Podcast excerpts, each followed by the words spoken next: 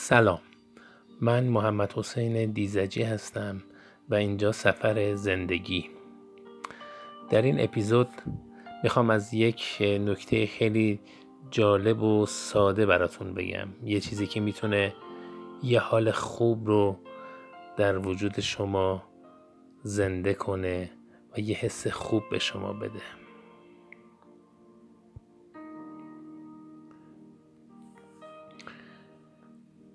در ظاهر مقابل هم اما در باطن متفاوت.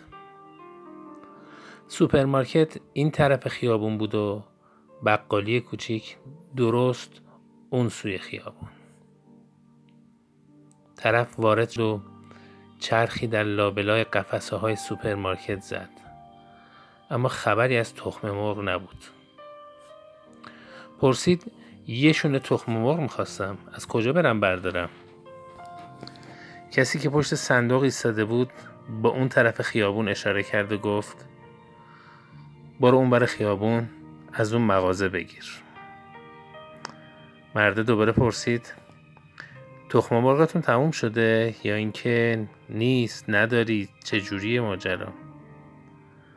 صندوق داره تبسمی کرد و گفت اون پیرمرد همون پیرمردی که اون ور خیابون می‌بینی نشسته جلو در مغازش مغازه کوچیکی داره.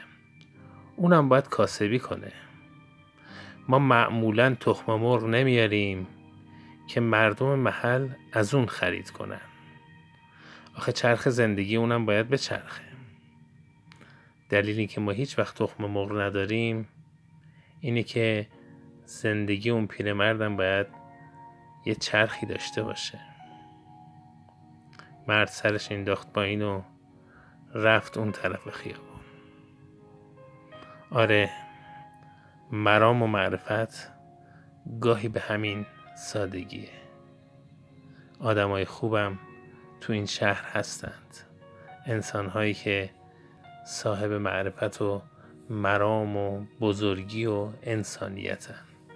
فقط باید یه ذره دقت کنیم و اونها رو درست حسابی بشناسیم.